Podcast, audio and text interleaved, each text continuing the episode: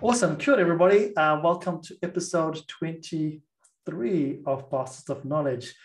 Afternoon, Tani. How are you this afternoon? Yeah, I'm going good. Thanks. How are you? Good, thank you. Yeah, another day. No, no dollars because I'm still on, still on, still on leave, which is great. Um, Tanya, what's what have you been doing? What have you done over the last few days or the last few times since we've spoken our last podcast? What have you done to fill up your bus of knowledge?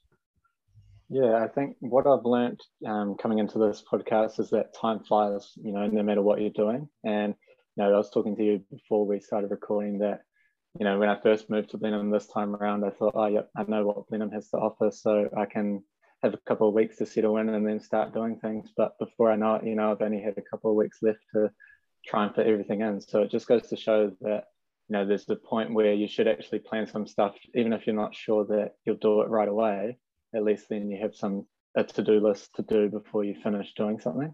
And I think the same can be said when you go into anything, you know, if you're going on a holiday or you're doing something, you know, you're often like, oh, I'll just settle in. But before you know it, the time's over and you wish you'd done more. Yeah, that's that's right. Time does fly. Time does fly, and that's that links really well to my um my learning my learning is pay your bills on time because that's pretty important.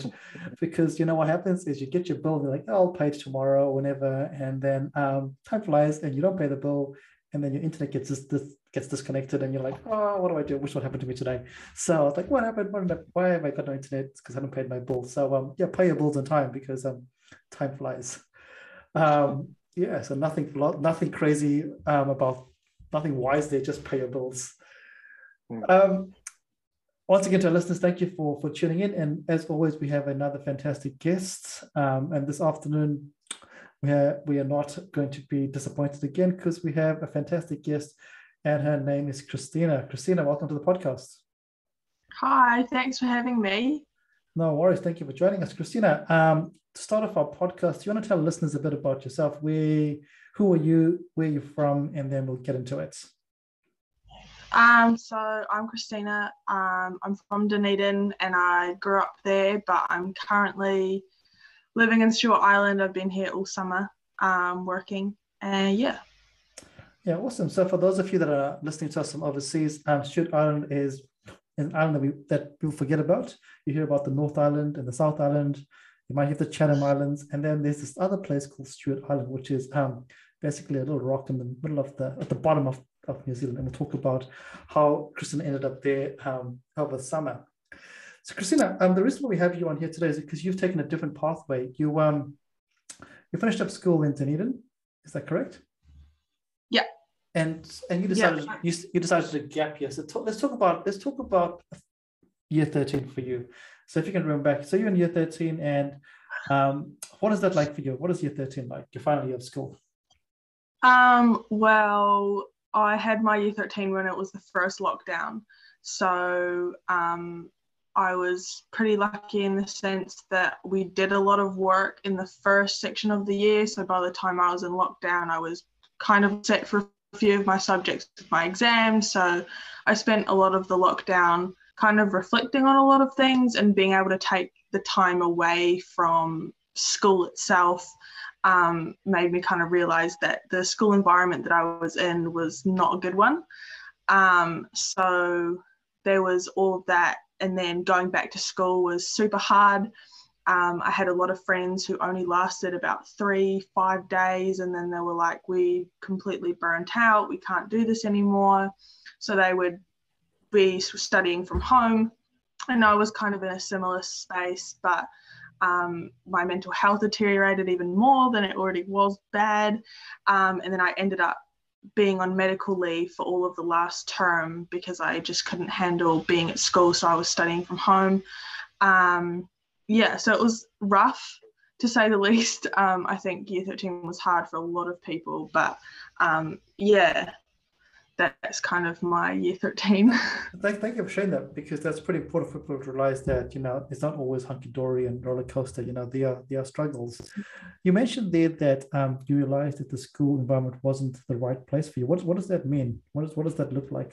What does that look like? Um, well, for me, during like in school, um, I loved learning and I loved being at school and being in the classroom environments where I was always learning stuff and being around people who are also interested in learning.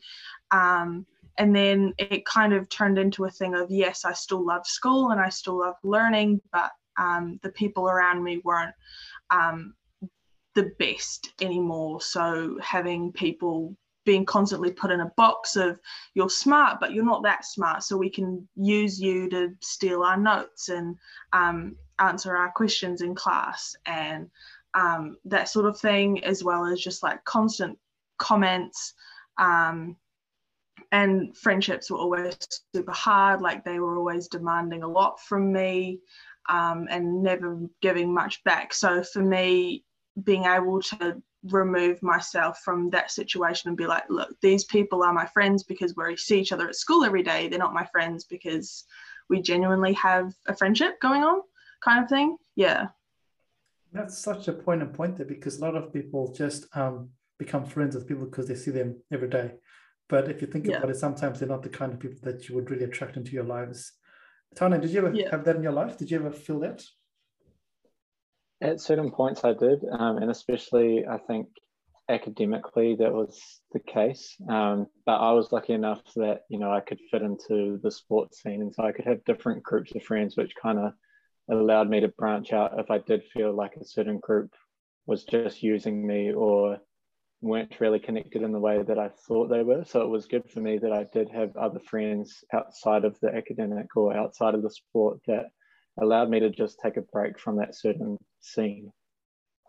Yeah, that's true. You know, I mean, you, you have to have those outlets, and but but again, you're gonna have to go back into the other outlet there and see those people that are not your that are not your friends in inverted commas. Um, so that would have been that would have been tough for you. And what what made you decide that school wasn't for you in that year? So you have you had you had the lockdown. You were doing stuff online, great, fantastic, and then you go back to school. What is the breaking point for you? I guess.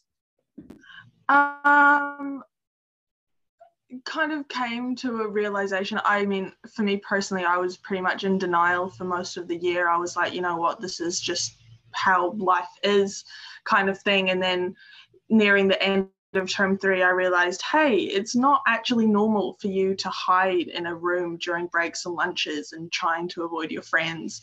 And um, I was completely throwing myself into my study trying to kind of avoid the people in my year but even then my grades were still slipping and um, so things like that and it came to the realization that this isn't healthy and this isn't right so i talked to my parents and i talked to my dean at school and they were like okay you can not go to school anymore on the one condition that you do go to counseling which i think was fair enough and a really great decision to do yeah. Well, yeah. Awesome. So, and that's awesome. So you reached out and they had had this great advice for you. And tell us what that was like for you, because um, you know, there's a big stigma around counseling and going to counseling.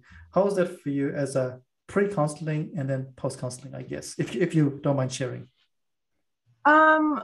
Well, I do understand how you've said that there is a bit of a stigma, and I would prefer to use the past tense with that a lot because okay, yeah. yes i have noticed in the past that there has been quite a stigma stigma for it but moving forward like the few friends that i did mention too that i was going to counseling they'd also been to counseling um, and that's very open and it's very kind of a normal thing to do. It's like, oh, okay, you know, we're super proud that you're getting the help that you need, um, kind of thing, and that you're doing what you need to do to be a better person rather than kind of just hiding away and not talking about it. So, yeah, I feel like the perspective on that has really changed. And yeah, no, it was really good for me um, to be able to have that outlet, um, just kind of that someone separate who wasn't in my life um, to be able to talk to about everything was really good. Yeah.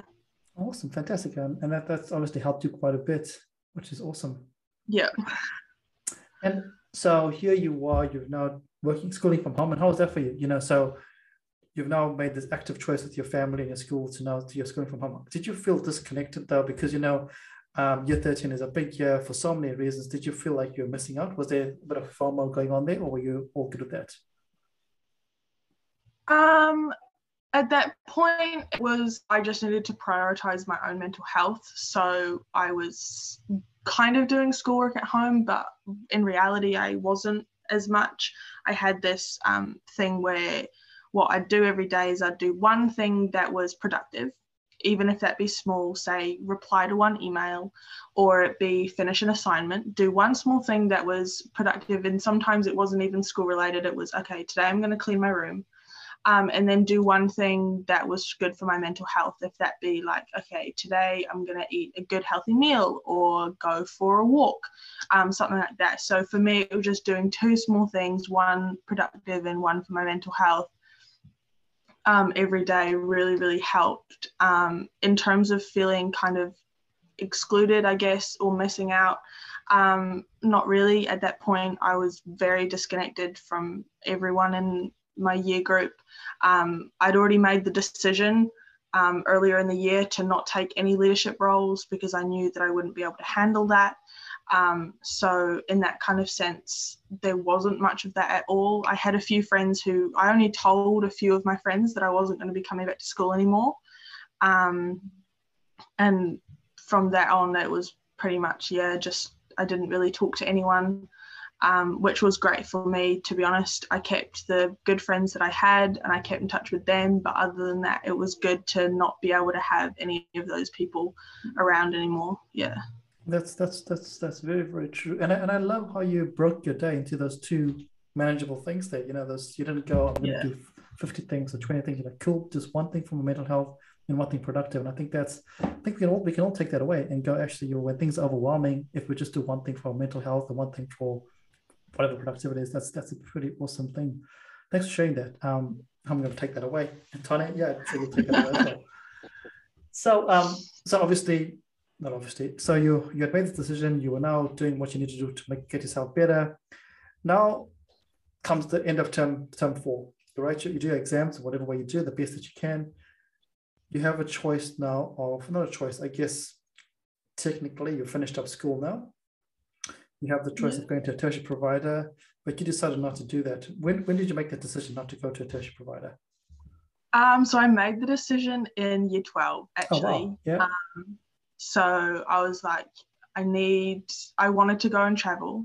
Yeah. Um, so I spent half of year 12 and most of year 13 earning money and building contacts. So I had this whole plan out. Um, I was going to go to Costa Rica and do some work with some wildlife conservation out there.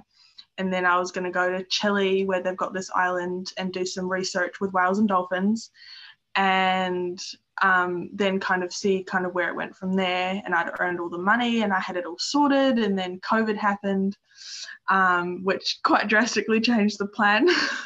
um, yeah, Oh, so oh, so great. So now you go. So why why year twelve? What happened in year twelve that decided that made you decide that you didn't want to go to university or to tertiary school? What is the what is the the point? I guess. Well, I figured, if not now, when kind of thing. You know, if it's not before uni, then it will be either during uni or after uni. But it's like I wanted to get a degree at least, you know, to have that as a fallback if anything did happen. So I wouldn't want to do it during my uni degree. And then after uni degree, I was like, well, chances are life will happen. I'll find a job, do something else that I really like, you know. So I was like, might as well just do it now, kind of thing. Yeah, awesome. Yeah, I mean that's that's, that's as good as, as any reason out there, isn't it? I mean, yeah, awesome. Yeah. So you're here, so you had all this money saved up, you had this, you like South America, here I come, and then COVID goes, nah, nah, nah, you're not going anywhere. What happens then for you? Um, so then I changed the plan and I was going to travel around New Zealand. Um, and I had a bunch of places lined up where I was going to be doing mostly conservation work, work with DOC, um, volunteering at wildlife hospitals, that sort of thing, and be able to travel as well so that happened and then that also kind of fell apart but um yeah. So um yeah falling apart falling apart. Okay cool but that doesn't doesn't stop you that doesn't stop you. Before we talk about that pathway there i want to touch on something else that you that has come through pretty strongly so far is the conservation stuff. Tell us tell us about that. Where does that come from for you? Um well my dad he um has always been a massive fan of animals. So I kind of grew up with him fostering that, and we always would watch David Attenborough because who doesn't? Yeah. Um, and then I think it was year 12 I started really kind of throwing myself into the conservation stuff in Dunedin. So I was doing work with the Halo project. I did a little bit of work with um, the Orokonui Eco Sanctuary.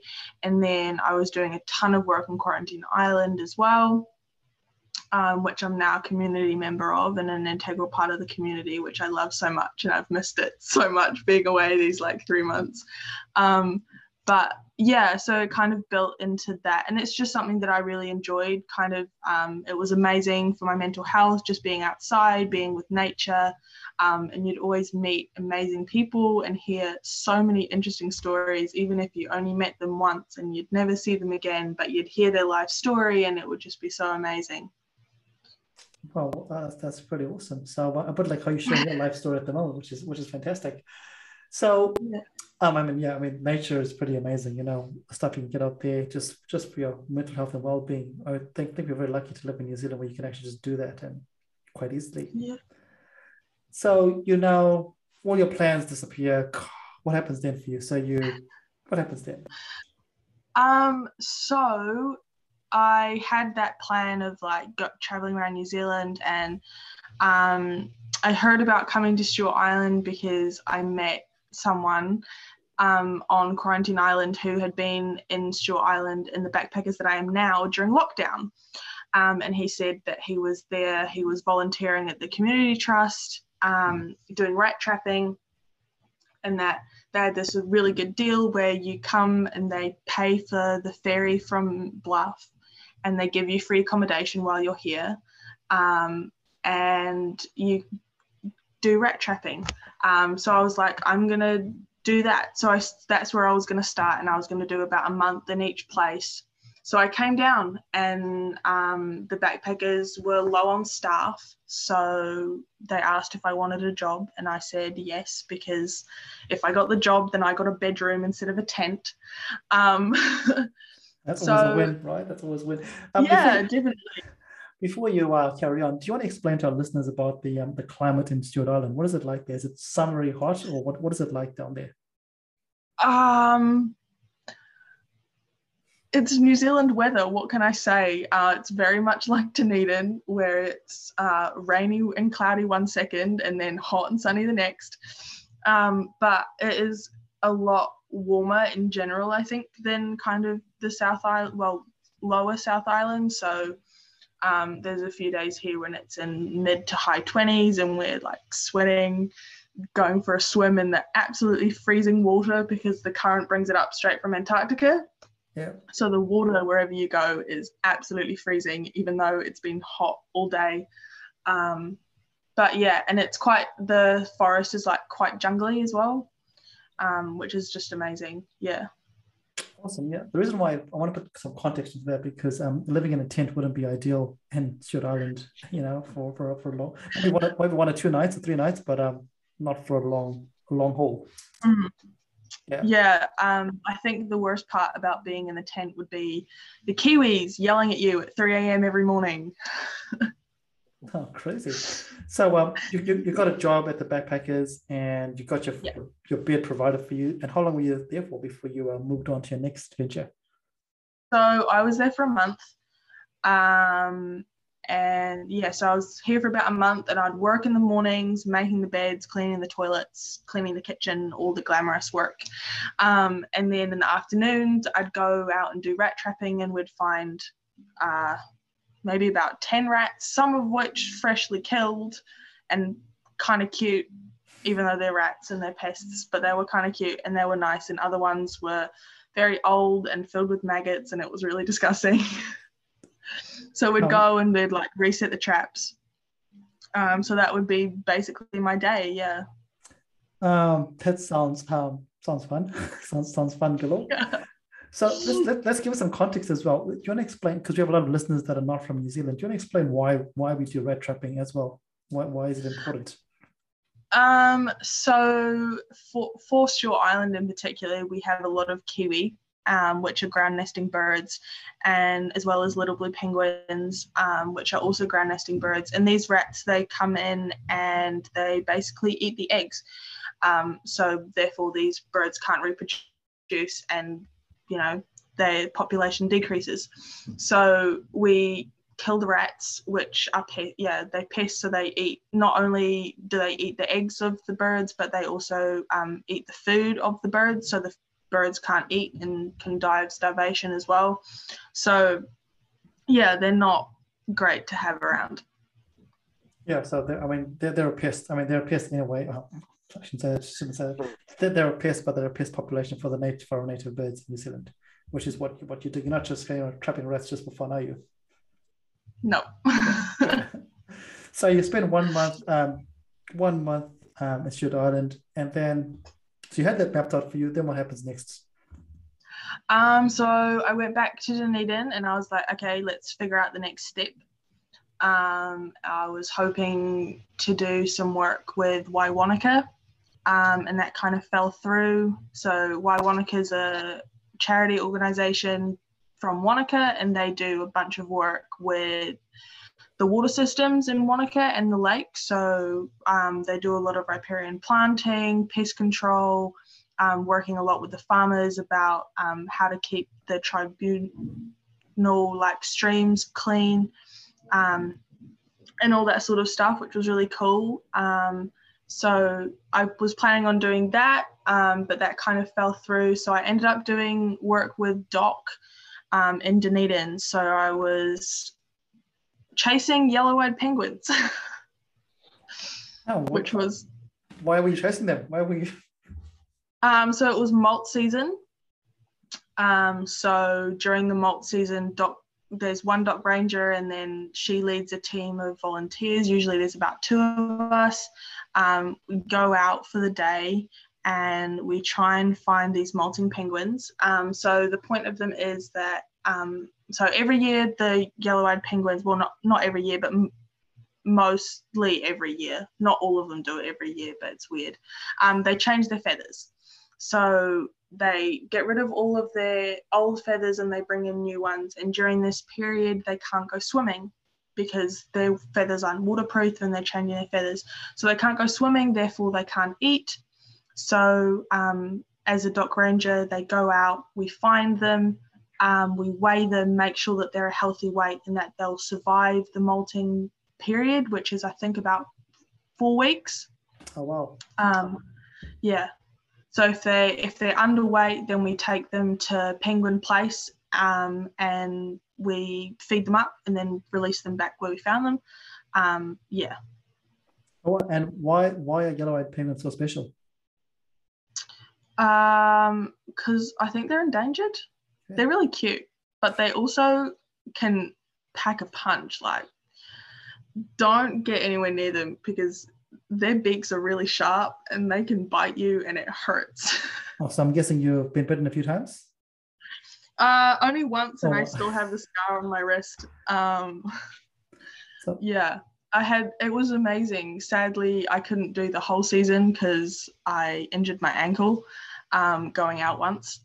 Um, but I got like it was so amazing being able to be that close to these penguins that you aren't allowed to get that close to. Um, and they're like pretty big as well. They come up to like your knee height.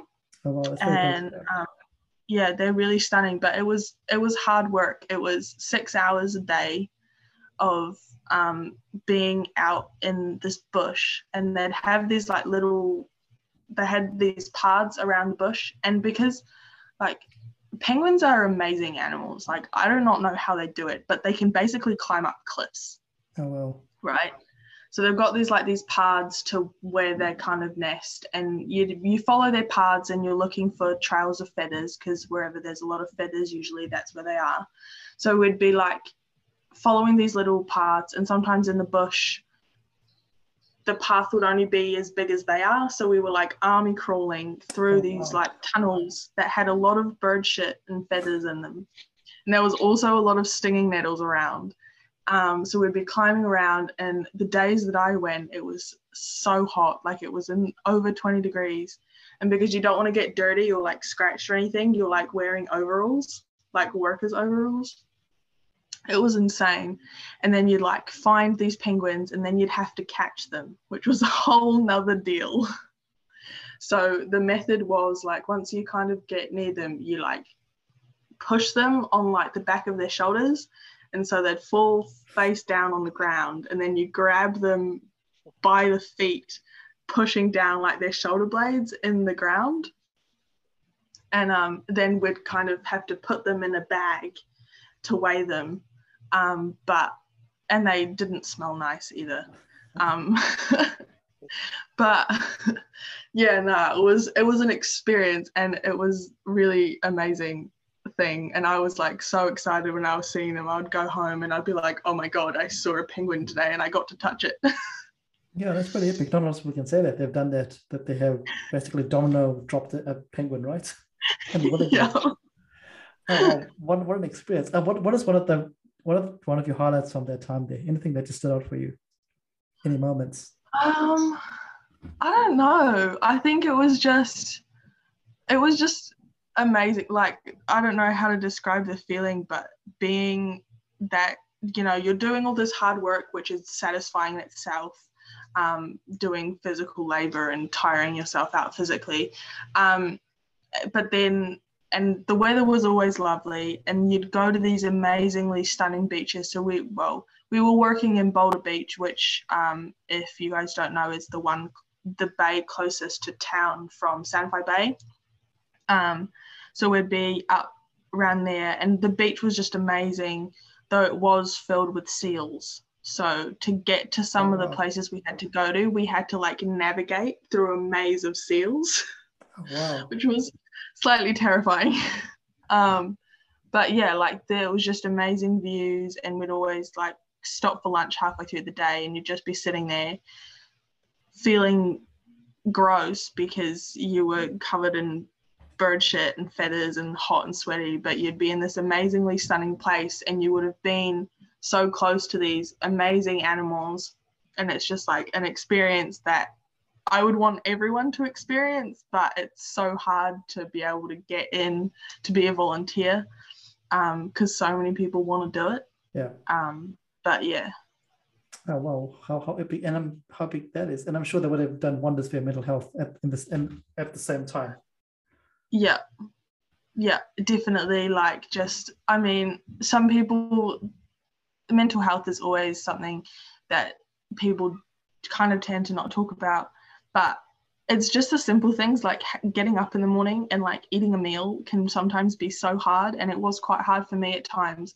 So being able, well, kind of being forced, having this commitment to have to go out and be on the other side of town at 9 a.m. in the morning, knowing that, you know, I actually have to eat a good meal because otherwise I'm not going to have the energy to be able to do this um, sort of thing was was great. Um, yeah, it was really good to have that kind of structure, I guess you could say. And that's awesome. And, and well done you for actually embracing it and being aware of that. So we go from trapping rats to dropping penguins. What's next on you after you? You injured ankle, like, oh, now what happens now? Um, quite a change of pace, actually. What that's what happened. Um, by then it was March, um, and I ended up coaching three sports teams. Oh wow! Um, how how did you go from dropping penguins to coaching sports teams? How does it happen? Not quite sure how it happened. I have been coaching for the last three or four years. Yeah. I did. I, co- I used to coach the junior A boys at Logan Park High School, which is a school I attended, and I really enjoyed it.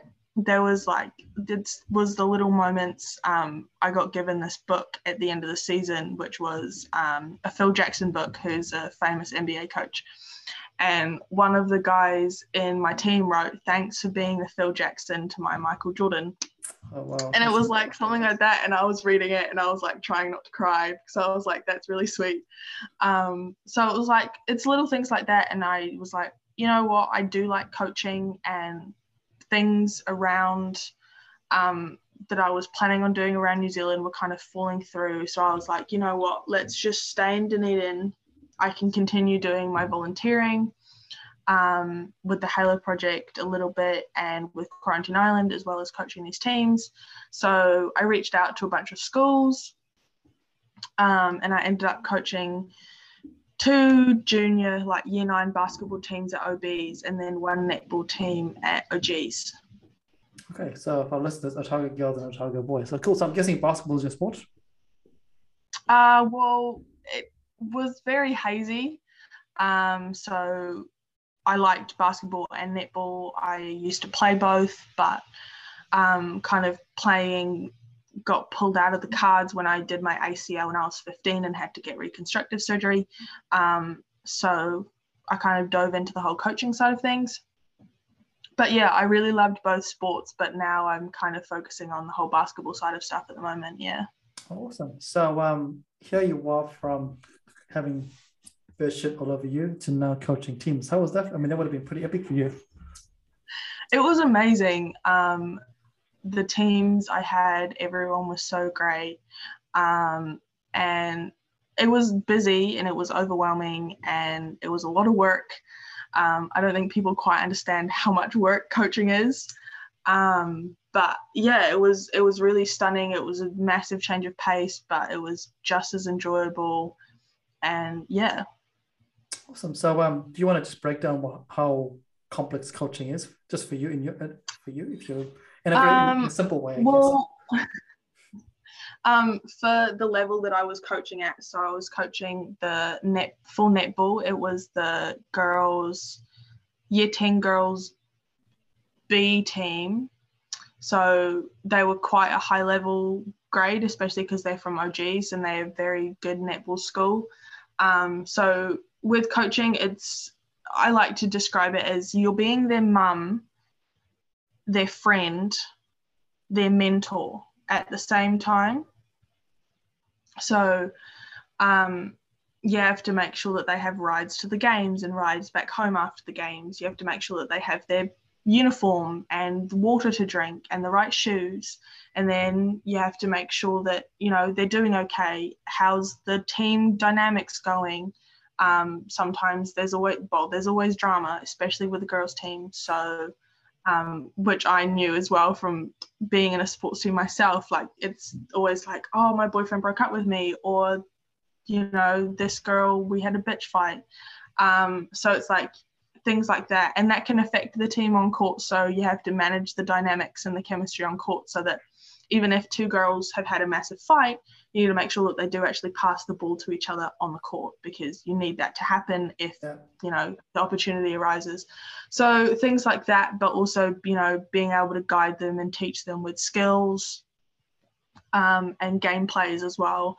So it's a massive role to take in, um, as well as like if there are injuries on court, you have to um, organize the umpiring and the duty or like refing that happens as well, which is um, a team duty that they have to do. Um, but yeah, if anyone gets injured, it falls on you to sort that out, especially if you don't have a manager. Um, so yeah, it's a lot of work.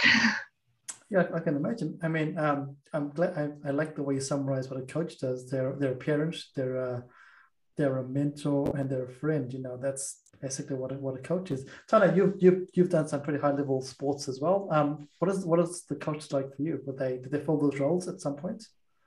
Yeah, definitely. I think as time goes on, you find the better coaches are all those roles. You know, some people come into coaching and they feel like they just are there to mentor you, and that's good. But you know, as you say, sometimes you need that parent figure. Sometimes you need that friend who's just willing to listen to you when you are struggling with things off the field or off the court. So it's about filling that role and actually finding what works for your players. You know, it's easy to, as a coach, focus on something that you wish you had when you were a player.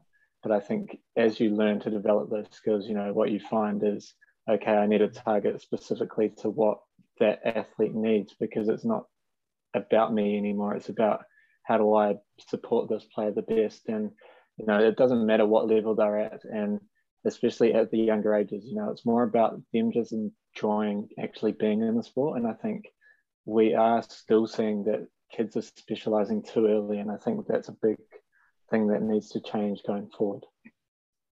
Yeah, I think I think I think you're right. There. I think you know um, we try and specialize and then and then we lose out you know young people lose out the the, the joys of trying different sports and different things and um yeah that's but the world is a pretty crazy place you know with with this whole emphasis on specializing so you can make money and blah blah blah blah blah and and you forget about actually just enjoying enjoying the sport enjoying what you're doing and why you're doing it christina so how long were you doing this for um so that was the whole winter season so from march until August, but then there was the COVID lockdown again. So sadly, we missed out on our last game of the season. So for my girls, that was their final, but they still managed to win the grade. Awesome. And for um, the boys, yeah, it was just their final game of the season. And then I'd organised a whole pizza party, which they couldn't end up going to, which sucked. Um, yeah. Oh, and um, and you must have had lots of growth in that time as well as as a person. Mm-hmm. Yeah. Yeah. Yeah. Was there was there any one moment that stands out for you as a moment that you went, "Well, we've actually grown"? Uh some hard questions here. yeah, it's a, it's a very hard question. I mean, um, I don't know. I was still going to counselling all through um, last year, and so that was like a massive help. And there was a lot of um, breakthroughs through that. Um, but I don't know if there would be like one particular moment as such. Um, I was living, when I was coaching, I was living a very relaxed lifestyle because um, my coaching, I would have trainings either after school or at lunchtime. So I didn't have to get up until. Oh. So it wasn't because you know, they were paying you the big bucks, hence the relaxed lifestyle, hey? um, and then yeah so and then games as well. But like even though i only had an hour training with um, the teams and the two basketball teams were training together so it was only one hour training and then the games on fridays and saturdays um, it was a lot it was still a lot of work. So um, every week i would revise the last week's game go over okay what things did they do well in that game? What things do they need to improve on in that game? What things didn't go well? Um, and then planning the practice to you know go over things that happened in the last week being like say for example they had very bad communication they just weren't talking to each other the whole game. We would play a lot of drills and games um, which would focus a lot on communication and that would be the focus of the week. So then planning those practices um, and then thinking about okay who how are we going to play the game kind of next week as well. So it did end up being a good like 10 12 hours a week that i would be focusing just on my coaching um, which is a lot generally because most of the people who are coaching um, they're either at school or have a full-time job or are studying and the coaching is completely voluntary so it's their time. Um, yeah Awesome. That's so. Um, it's, I mean, uh, it's, it's great, great perspective there on on what was being done in their time there. So the season finishes up. There's no pizza party. What happens now? Um, what did happen? I don't really know much. I think I think what happened was that um, I just did a lot of work on Quarantine Island. Yeah. Um, and then I decided to come back here to Stewart Island. Um, so that was kind of the plan. Yeah. Yep. So um, were you were you invited back to Stewart Island? Did you have to go through another process, or why did you go back to Stewart um, Island? I liked it here, yeah. and I really needed to get out of Dunedin. Like, really needed to. Fair enough. Fair enough. Um, yeah, I think it was just, yeah, just I knew that if I sent them an email, they'd love to have me back here. Um, and yeah, I just needed to get out of Dunedin after being there for another lockdown that stuck yeah. at home with my parents and um, just kind of needed a break from the city that I've kind of been in for this a long period of time. And there's always, especially with my mental health and everything, like just being in a city where you always have a lot of bad memories. Um, being able to catch a break from that and go and be somewhere else is always good. Yeah, so um, so you went to the middle of nowhere, basically, back in the jungle, essentially. Yeah. So um, You're in Stewart Island at the moment. What is what are you doing in Stewart Island at the moment? What are, what are you up to there? Um, so I'm working at Backpackers. Um, so I do that in the mornings, and then in the afternoons I kind of do whatever I want, which usually involves doing some coaching work. So just revising stuff and going over things, learning new drills and skills, learning philosophies, kind of understanding who I want to be as a coach, and you know what culture I want to bring to a team and all that sort of stuff. Um, and then I'm doing some work with the community nursery as well. Awesome. And amongst all that, before that, you also had an experience to do some some coaching stuff in Christchurch. Do you want to tell us about that? Oh yeah. So um, I decided to change what I was going to study. So I started the year being like, everything's going to be the same. I love conservation. I'm going to go and study. I hadn't quite decided if it was going to be zoology, marine science, um, or marine biology yet. But I was like, that's what I'm going to go and study. Um, end of story. Um, and then it kind of changed because I did a lot of conservation work, and I was like, in reality, this is a hobby. And if I did this as a job, it would just completely ruin the passion that I have for it. Um, and then with the coaching and everything, it was like, you know what, I actually really love teaching. Um, so then I was like, oh, like I'll go to uni and I looked into teachers college and I went to one of their open nights and everything. And I was like, I'll become a teacher, I'll become a biology teacher. And that kind of ties the two things in together. And then as the coaching season kind of went on, I was like, you know what, I actually really love coaching. Why don't I just dive right in, dive right into the deep end? You know, what can I lose?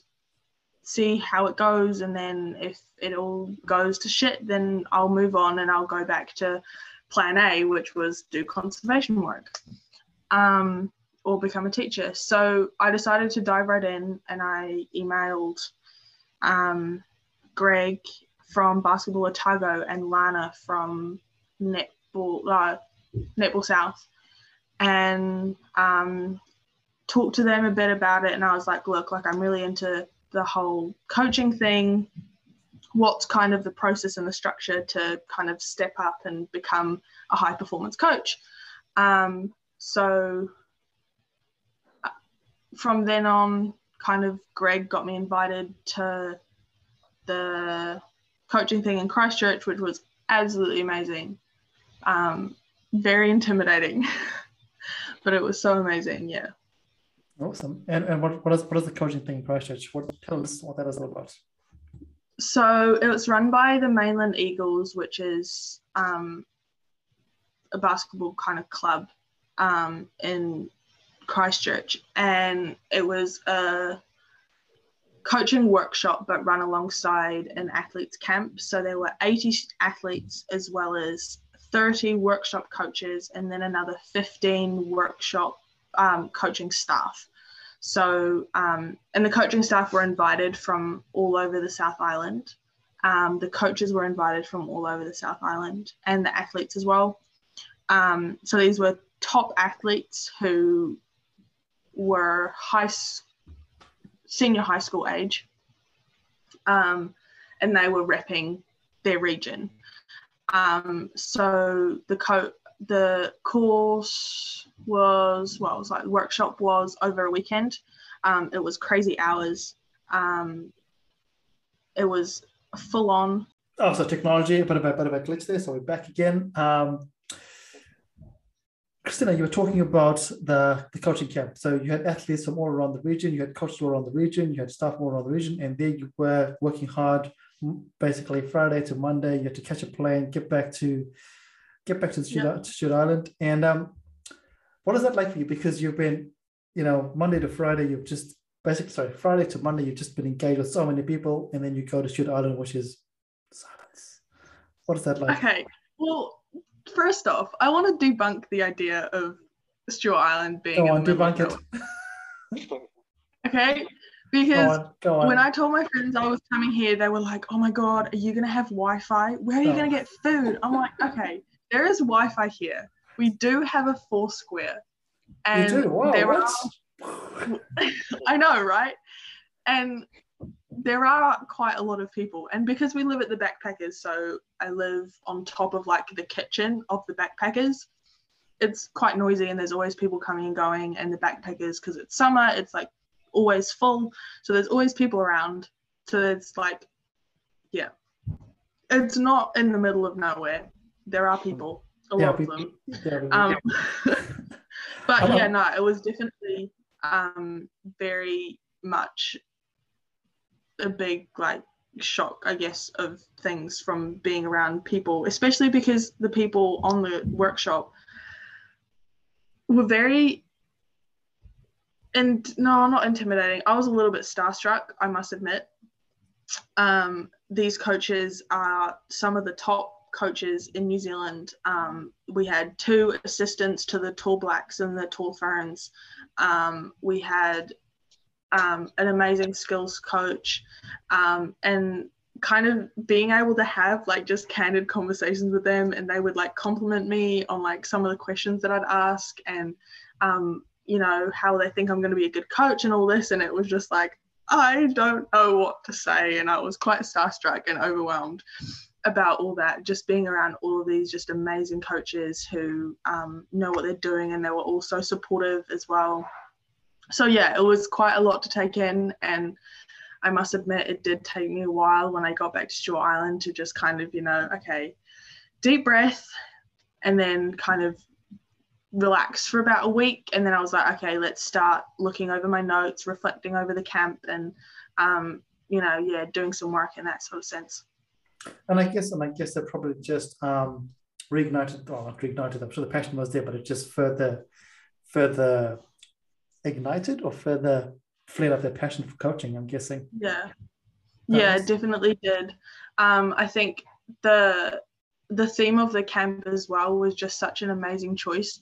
So the theme of the camp was decision making um, around athlete centered. So it was kind of set up as the um, kind of the 15 on-court coaches would be running um, sessions with the athletes. And us as the workshop coaches would be given um, kind of things to be looking out for from the three coach developers. And the things would be like okay um, we had three themes like i think it was relationships um, decision making and something else which i've forgotten. But it was kind of like looking at the coaches interactions with the athletes. So from basic things of oh have they learned all their names? Um, you know creating those relationships. So using physical touch, like high fives, fist pumps, that sort of thing kind of really builds that up um, from really encouraging the athletes to be making their own decisions on court. So most of the drills were you've got two choices, A and B. When on this court, are you going to pass or are you going to shoot, for example? Um, and them having to consciously make that decision by reading the defense and kind of that sort of thing. So, yeah, it was a lot of just observing coaches in action and then being able to talk to those coaches and discuss with them, you know, why did you do that? Why did you do this? Um, and then a lot of workshops on like balance is better. So, like Tane said before, like um, the issues are that the kids specialize too early, which is a massive issue um, for quite a few reasons. But like being able to tackle those issues, and it's like bringing in a lot of questions of who do I want to be as a coach. Um, yeah. Oh, awesome. That's really. I'm glad that um, the, the passion is still is still there because you know sometimes you know you do something you you things can be awesome and you're going actually wait a minute this is actually not what I thought it was going to be like or it's you know your perception versus reality are totally totally different. So I'm really glad that's happened for you. So you're finishing up pretty soon. Then what, what happens then for you? You finish up at Stewart, Stewart Island, which is not in the middle of nowhere. Um, it's got Wi-Fi and it's got people. Yep. Just don't forget that, everybody. Um, um, so next step is uh, I think it's going to be very much get home, hit the ground running type of thing.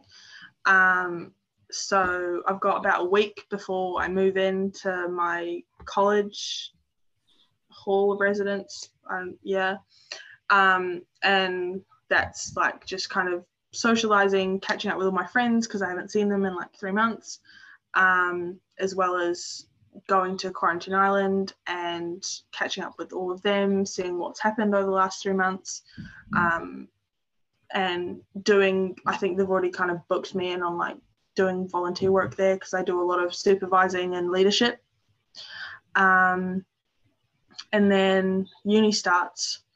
So yeah, it's going to be a bit crazy. Um, and then coaching as well. So I'm hopefully coaching at least one. Well, I, yeah, I'm coaching. Hopefully coaching a school team, um, and I'm coaching assistant coaching the under 17s boys for rep, and head wow. coaching the B team um, for that. So yeah, it should be a bit full on.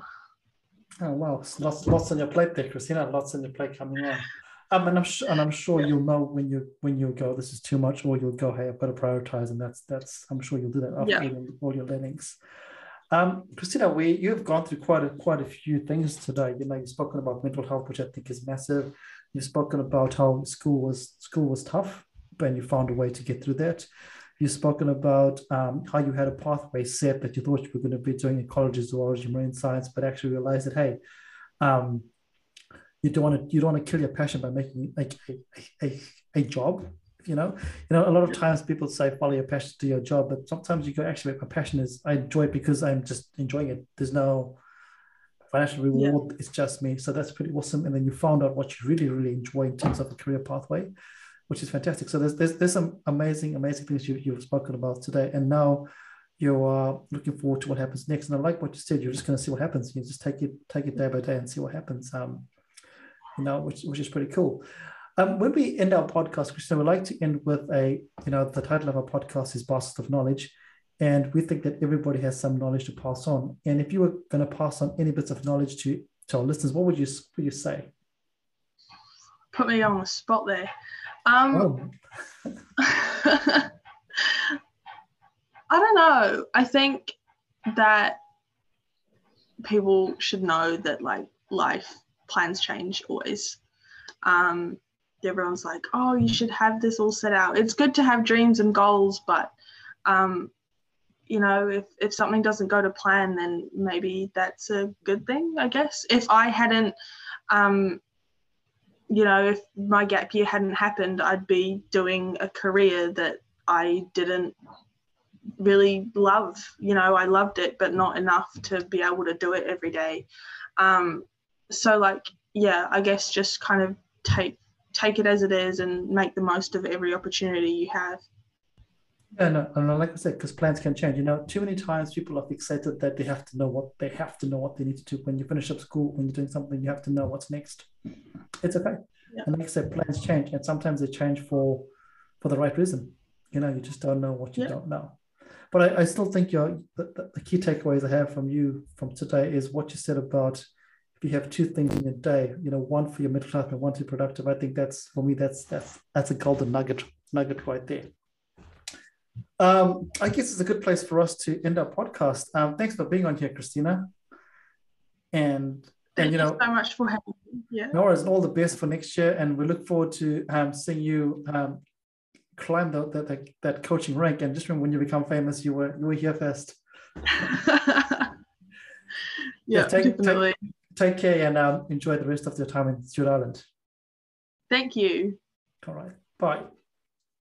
Hi, everybody. So um, thanks a lot, everybody, for listening to another, another podcast. Um, as always, this podcast will not happen without you. So please feel free to share, like, comment. Um, yeah, and tell us what you'd like to hear about. Um, wherever you're in the world, hopefully you've enjoyed this.